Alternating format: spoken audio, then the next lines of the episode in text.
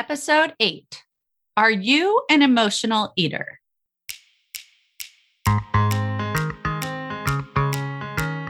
Welcome to the School of Weight Loss podcast, where we relearn how to lose weight so you can reach your goal weight with less wasted effort, money, and time. This is the podcast that uses evidence based tips and tools to simplify weight loss for the busy moms who've tried it all. If you're tired of endless dieting, a tired mom, and ready to learn what works, this is the podcast for you. I'm your host, obesity medicine certified physician, life and weight loss certified coach, Dr. Emily VinZant. Let's get this lesson started. Hello there, mamas. I just got back from a weekend in Minneapolis where it was negative 16 degrees. And I always love visiting. We went up for a shower for my sister in law, and she and my brother are pregnant with their first baby. And I love to go into other people's homes now because, in a non creepy way, I love to watch how they eat, what's in their cabinets, what's in their fridge. And especially if they're naturally thin people, it's so fun to look at how they view food and pick up on how their habits impact their weight. I'll share a little bit more about that with you in just a minute, but it really got emotional eating in my brain this week. And I wanted to talk to you about emotional eating because this is why we quit most diets, mamas. We all want the emotion of motivation in order to stay on our diet. But the problem is, we use food for a lot of emotions, and most of them aren't motivation. so let's start by looking at what is emotional eating because I find some of my mamas come to me and they know they're emotional eaters, and others are like, mm, I don't know if I do that. Here's what I want you to know about emotional eating there's a very good chance you are an emotional eater. Spoiler alert about 75% of eating studies show is emotional in origin. So most Americans are eating emotionally on a very regular basis. Emotional eating is defined as eating in response to a positive or negative emotion. It's basically eating to escape, change, or amplify an emotion. And it has nothing to do with physical hunger. So the mamas that come to me knowing they're emotional eaters, they'll tell me things like they may literally sit in the closet eating cookies when they feel shame and guilt. Or you probably remember eating some cookie dough, a bag of chips, or a bowl of ice cream after bad news, or a breakup when you were younger. We recognize those strong emotional triggers that send us to food to feel better. But I bet you don't recognize the true extent of your emotional eating because it's so cultural, familial, and personal, mamas. It is built into American culture. That's the kind of emotional eating that happens when you eat for reasons other than physical hunger, because food actually has a purpose, mamas. It's to provide your body with fuel, the fuel it needs to function, to run the processes that keep you alive. Think about that for a second. Can you name a single day in the last week in which you ate only to fuel your body all day long? That means you ate when you were hungry and stopped when you were full all day long. My mamas can, but I bet the rest of you haven't experienced that in some time. If you ate to celebrate an event and you weren't that hungry to begin with, you ate to amplify happiness. If you ate ice cream with a kiddo who fell down and bruised their knee, you ate to avoid pain. If you grabbed a pizza after a long day at work and you weren't really that hungry, you ate to minimize stress. And if you ate chips at the end of the day because there was nothing else to do, you ate to escape boredom. I can go on and on, mamas, because emotional eating is as big as a problem in America as the diet choices we make. We inserted hangry with Snickers, bad days with pizza, and ouchies with ice cream. It's all about food and emotions. Advertising does it, and we buy it, and we sell it to our kiddos. Ouch. I know that's pretty harsh to hear.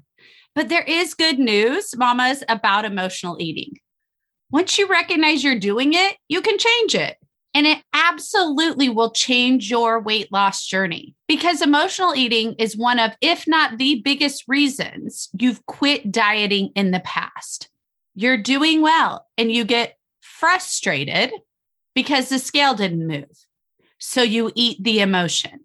It's 3 p.m. and you're negotiating those points you have set aside for dinner and convincing yourself that Twinkies would satisfy that stress because you're trying to escape an emotion. You go on vacation and all of the joy comes from the special foods you get to eat.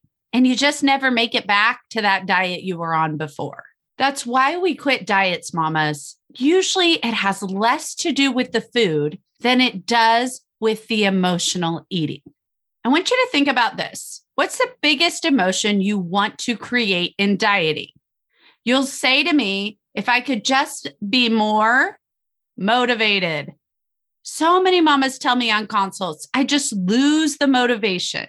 And here's the truth, mamas it's just an emotion and one that competes with all of those other emotions. Motivation is an emotion that tells you to keep going, while sorrow, anxiety, stress, boredom, and restlessness tell you to just have one bite and start again tomorrow. And they are all just emotions, which brings me to the next point. If we're all in America and we all have emotions, doesn't everyone do this? Why aren't we all overweight? I would venture to say there are very few Americans who never emotionally eat but the amount that we do it is the game changer. I want you to think of a truly naturally thin person in your life. And by naturally thin, what I mean is someone who eats when they're hungry and stops when they're full and lives at their naturally thin weight. Not somebody who over exercises like crazy and then goes and eats donuts, and not somebody who's always on the next fad diet to maintain their weight. This is someone who lives at a naturally thin weight. If you go to an event with a person like this, here's what you'll notice they may eat a little, but they walk away when they're full or distracted. They don't eat to produce or fix emotions. They eat from hunger and to fuel their bodies. They may go to events where people are producing joy through food and they'll have some of it but they're not standing over in the corner negotiating with themselves the whole rest of the party whether they should have a second piece of cake. They're engaged in the conversation because the emotion that they produce comes from the interactions, not the food. I got the perfect example of this this past weekend when I spent the weekend with my brother and his wife. And I would say that they are naturally thin. By that, I mean they eat when they're hungry and they pretty much stop when they're full. My brother loves to cook and he really does like food. He cooks amazing meals. And my sister in law is pregnant with their first baby. He exercises a lot, probably to make up for his portion sizes.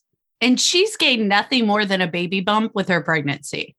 And here's the biggest difference I noticed, mamas they don't eat emotionally. They don't even have foods in their house that you would emotionally eat because they don't use food that way. We went to a big family gathering and I watched them interacting with others.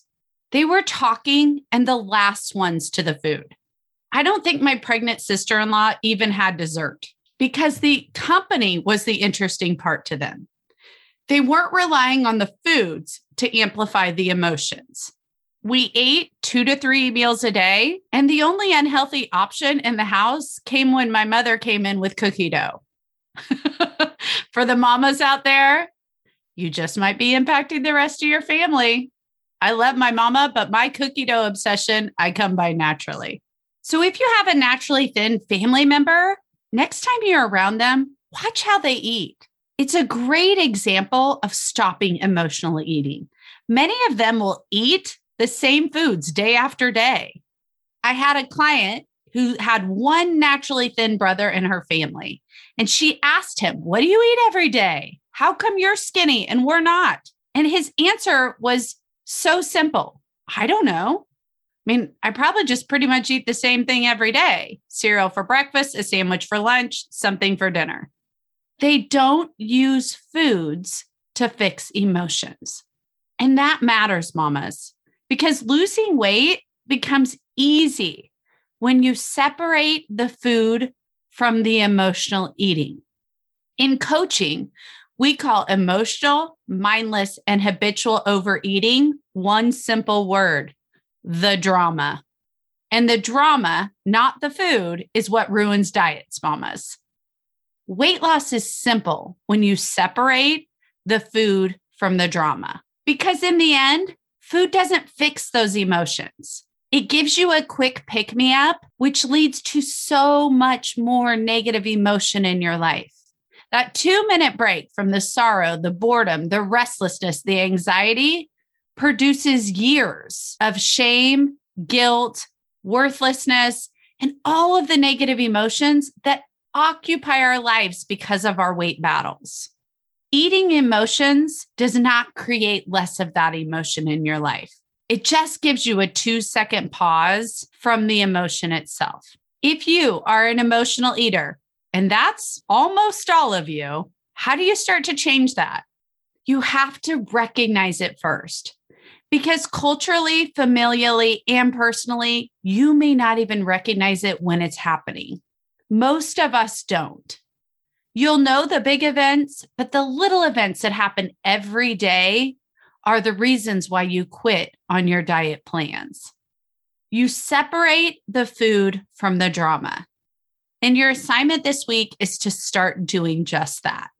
Here's how you plan drama free eating and you plan it in advance. Because when you're planning your foods in advance, you won't incorporate the high drama cookies at the end of the day or the snack to get out of the stress at 10 in the morning.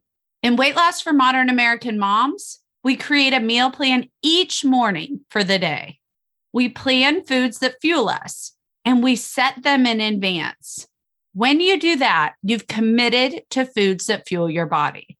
It literally takes two minutes, mamas, and will give you a path to stop emotional eating because you will begin to recognize when you want to eat off that plan, to negotiate with that plan, to change that plan. And that, mama, is one simple word the drama. So this week, create your plan each morning. It will take two minutes. And then make a note of the times when you want to change it, when you want to negotiate with it, or you just want to eat off the plan. It can be as simple as at 9 a.m., I was tired and wanted white chocolate mocha for the third time today. At 8 p.m., I was restless and wanted cookie dough. That's all the emotional eating, mamas. And when you can recognize it as just that, you can start to change emotional eating for life. Because to minimize emotional eating means to reach your goal weight and become the healthier version of you. It's as simple as that. If you loved today's show, make sure to share it with a mom who needs to hear it too. Leave me a review and click subscribe to get all of the latest lessons from the School of Weight Loss podcast. Ready to reach that goal weight? Head on over to drmome.com, D O C T O R M O M E.com to learn more about weight loss for modern American moms, my virtual weight loss coaching program.